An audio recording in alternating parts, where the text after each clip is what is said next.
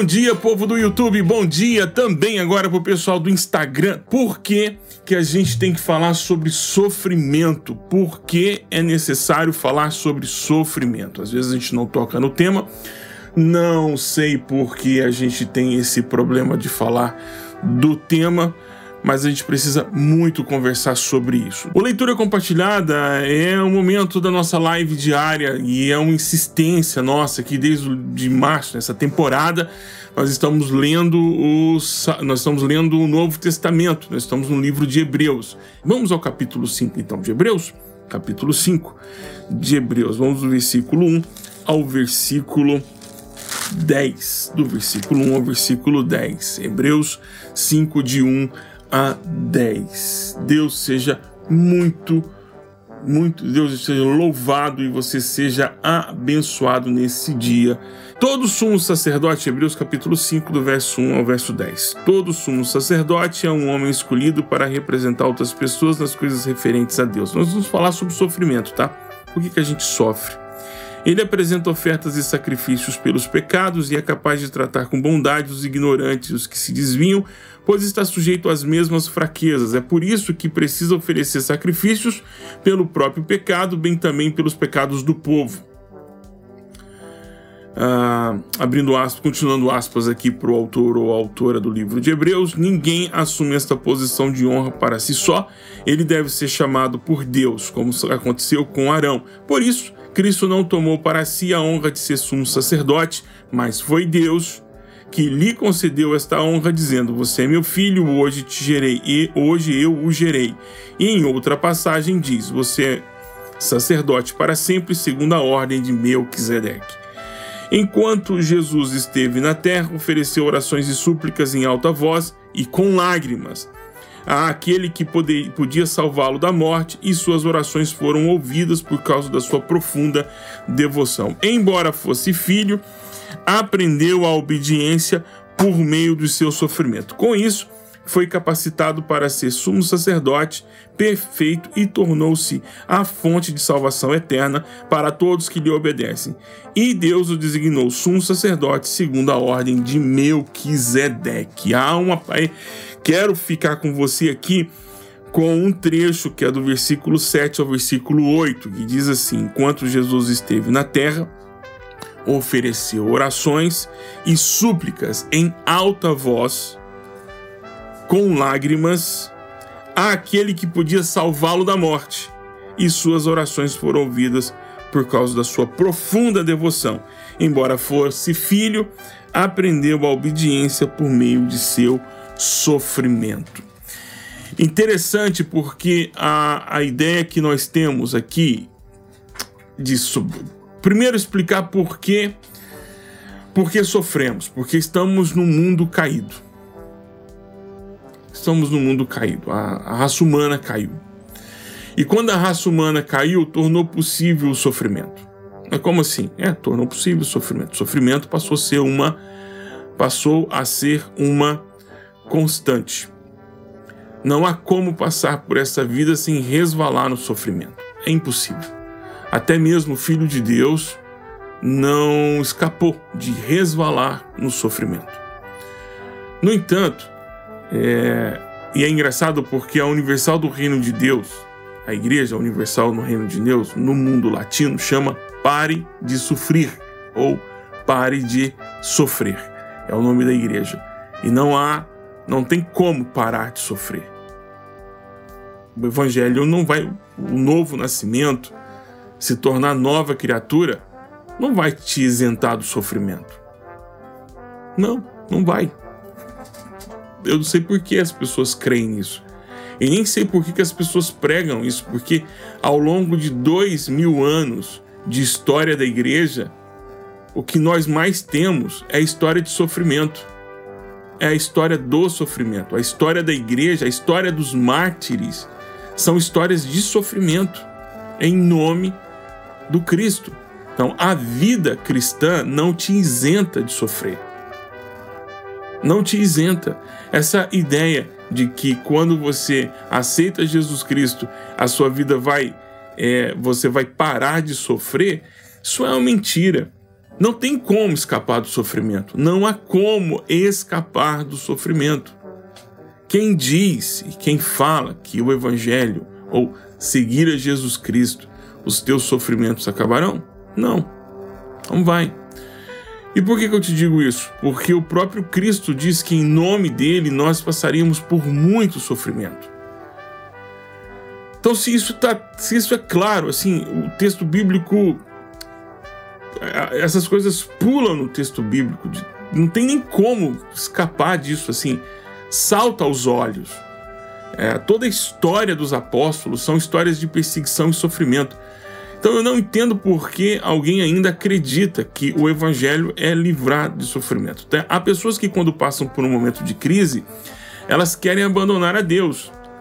Querem abandonar a Deus e abandonam mesmo. E Jesus diz lá em Marcos capítulo 4, na parábola do semeador, quando ele explica a parábola aos discípulos, ele diz que um grupo, então, é, um grupo de pessoas não suporta o sofrimento dessa vida e abandona o evangelho, apostata do evangelho. Não é muito complicado. Aí você diz, poxa, mas você tem aqui Jesus orando com súplicas e orações e Deus ouviu aquele que poderia livrá-lo da morte.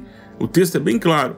E Jesus orava em alta voz, com lágrimas e súplicas àquele que poderia livrá-lo da morte. Em tudo ele foi atendido. Aí você lembra, mas aquela passagem bíblica em que ele diz assim: passa de mim esse cálice, não quer dizer, por exemplo, que Jesus estava querendo de desistir, mas, e, mas você não esquece, esquece do restante da frase, né? Perdão, quando ele diz, quando Jesus diz, mas seja feita a tua vontade. Seja feita a tua vontade. A vontade de Deus foi feita. E qual era a vontade de Deus? Entregar seu único filho para que se tornasse primogênito, para que todos pudessem se tornar servos, é, se tornasse filhos por meio da adoção. E às vezes nós não entendemos o sofrimento. Nós não entendemos o sofrimento porque nós temos uma perspectiva muito limitada a respeito da vida. E temos uma perspectiva limitada a respeito da vida porque queremos, porque a notícia sobre a vida já foi nos dada. Nós temos duas informações muito importantes. A primeira é que nenhum sofrimento redunda, é, redundará em aniquilação da vida. Ou seja, nenhum sofrimento pode eliminar a vida. Pode eliminar você do convívio com os que estão neste plano da vida, mas não eliminarão você da vida com aqueles que já estão descansando no Senhor. Ou seja, nenhum sofrimento pode arrancar um filho ou filha de Deus de Deus nós permaneceremos vivos. Porque se nós mapeamos a vida somente para essa existência, assim como o apóstolo Paulo disse, somos tontos, eu repito para você, você é um otário, ou um otário, desculpa a expressão muito forte, se você pensa que a vida se resume só para esta vida. Você está é, bancando o bobo ou bancando a boba se você está medindo a vida só para essa existência. A vida não é só para esta existência, não é só para esta existência. Então, sofrer, quando você analisa a vida na perspectiva só para essa vida, o sofrimento parece pesado. Mas quando você alarga isso para a vida na eternidade, aí o assunto muda. Aí a história é outra, totalmente outra. Totalmente outra. E como é isso? Como é esse totalmente outra? Essa existência. A história é totalmente outra. Porque então o sofrimento passa a ser parte muito pequena de toda a sua história na eternidade. Essa é a primeira notícia. A primeira, a primeira notícia que eu quero dar para você é que a ressurreição anulou a força do sofrimento como elemento de aniquilação da vida. Então, qualquer nível de sofrimento não vai aniquilar a nossa vida. A nossa vida não vai acabar. Nós não seremos destruídos e tampouco seremos é, colocados para fora de Deus. E a outra notícia que eu preciso te dar a respeito é, disso, para você lidar com o sofrimento numa perspectiva bíblica, é que foi nos anunciado que esse sofrimento tem data para acabar. Nós só não sabemos quando vai acabar, mas nós temos data para isso acabar. O livro de Revelações, o livro de Apocalipse, disse que toda lágrima e todo sofrimento cessará. Então são duas boas notícias. A primeira é que não existe sofrimento que pode acabar com a sua vida, ela pode momentaneamente tirar o gosto pela vida, mas não pode definitivamente acabar com a sua vida. E a outra grande notícia é que esse sofrimento tem data de validade, vai acabar. Essas são as duas grandes notícias. Não existe. O sofrimento não tem força, o qualquer que seja, qualquer que seja o tamanho da tua dor e há dores que são muito agudas. Há dores muito agudas, dores que ferem a alma profundamente. Nem mesmo estas dores, elas terão duração para sempre, e nem tampouco elas poderão destruir a promessa de Deus de que nós permaneceremos com Ele para sempre, sempre e para sempre na eternidade. E isso é para nos encher de esperança, não é para nos colocar desespero, é para nos encher de esperança. É, o livro de Jó é um livro lindo, um livro maravilhoso e muita gente foca muito naquela história do diabo tocar em Jó. É, é, é digamos assim, do roteiro da história de Jó, é, é a coisa menos importante. A coisa mais importante, porque às vezes a gente tenta entender a origem do sofrimento, a gente tenta entender o porquê da gente sofrer, a gente tenta entender é, as razões do sofrimento, eu, eu, não é difícil de entender. Nós estamos no mundo caído. Você faz gente, você fere, você gera sofrimento nas pessoas e pessoas geram sofrimento em você. Nós somos uma comunidade de porcos espinhos que, quando se abraçam, se ferem.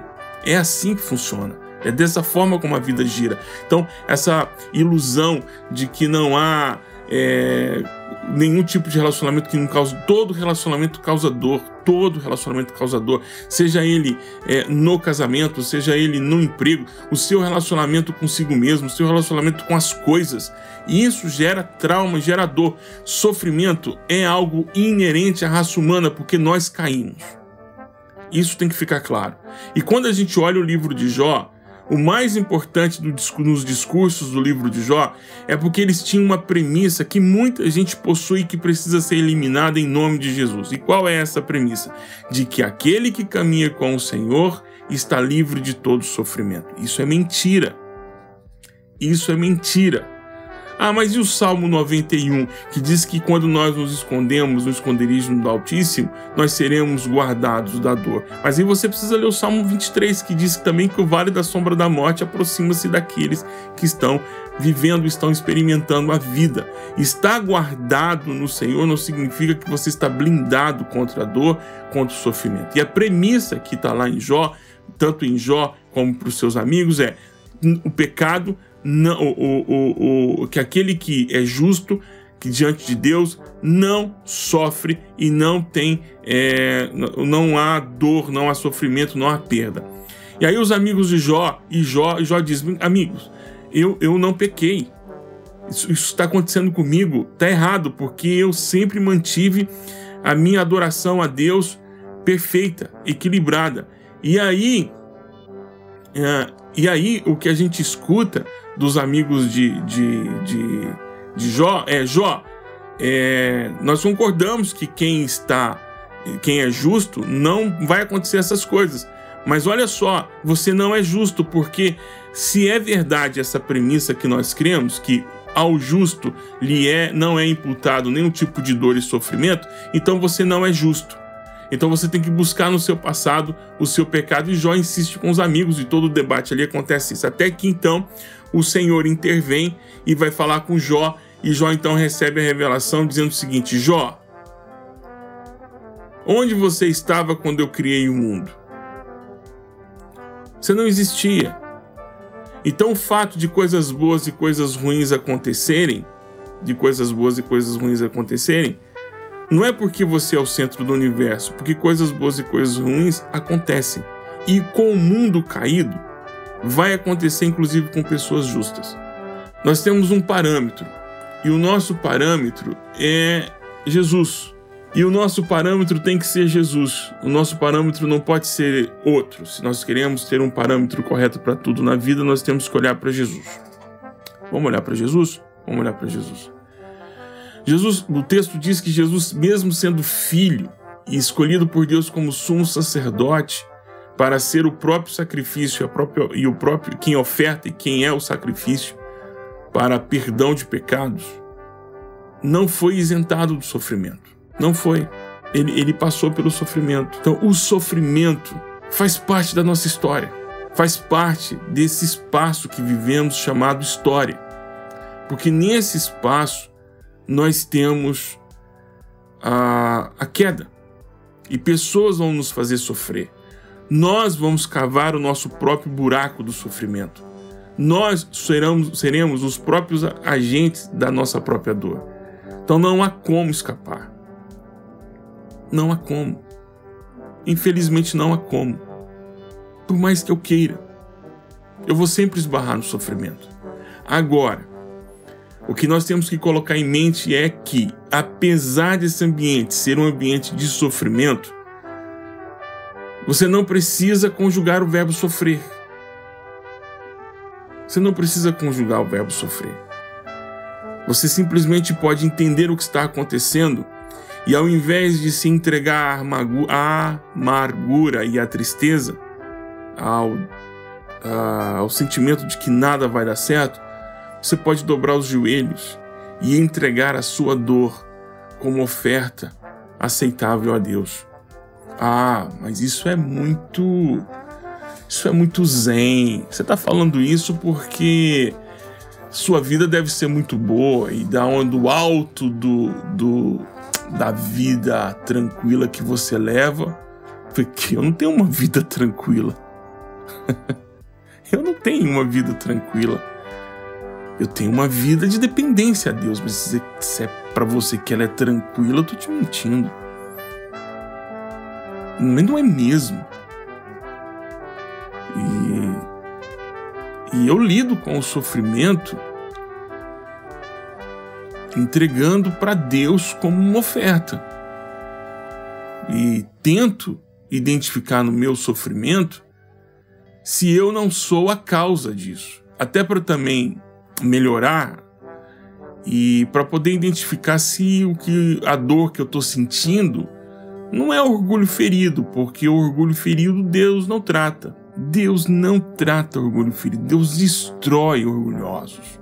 Então, de repente, eu preciso entender também. Muitas vezes, o que a dor que eu estava sentindo era dor de orgulho, dor de macho, sabe? É, dor de, de orgulho, de vaidade, o que o que foi atingindo foi a minha vaidade, foi o meu orgulho, foi a minha maldita reputação, meu sentido de, de importância e, e, e não poucas vezes eu me senti assim. Foram muitas vezes eu me senti assim.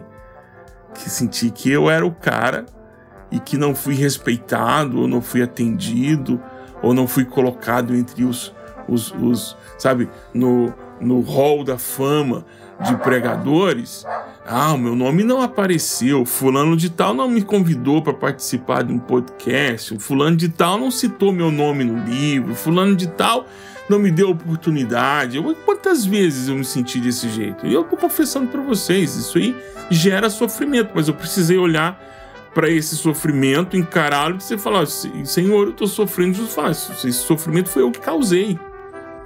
Mas por que, Senhor? Por que, Senhor? Porque isso aí é orgulho. Eu tô te lapidando, eu tô melhorando você. E algumas coisas que estão arrancando de você, só, só assim, o solvente é o tapa na cara. Solvente para essas coisas é um tapa na cara. Eu fiquei, eu, eu fiquei, às vezes eu fico assim. Mas há sofrimentos.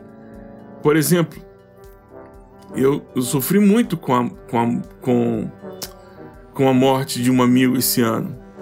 Eu ainda não consigo lidar com esse, com esse sofrimento assim tão, tão bem. Eu ainda evito de ver a foto, de. Sabe, eu não apaguei as mensagens que ele mandou para mim antes da sua morte. É, eu quero ainda poder ir lá e revisitar isso. Mas eu sofro. Eu sofro. Todo mundo sofre. Em 2019 eu vivenciei uma das experiências mais duras da minha vida. Eu nunca tinha ficado, eu nunca voltei a um hospital para ficar internado. Eu nunca ia para consultas e muitas vezes né, era em clínicas. Eu fiquei internado durante 16 dias e, e, sem saber o que ia acontecer comigo. O espectro da morte passou na minha cara o tempo todo, mas foram dos momentos, foi um momento duro na minha vida. Sofrimento acontece. De qualquer forma, a gente vai ter que aprender a lidar com o sofrimento. Então, se alguém contou para você que o crente não sofre, repreenda Satanás. Porque isso é mentira. Nós sofremos. Sofremos porque o Filho de Deus sofreu.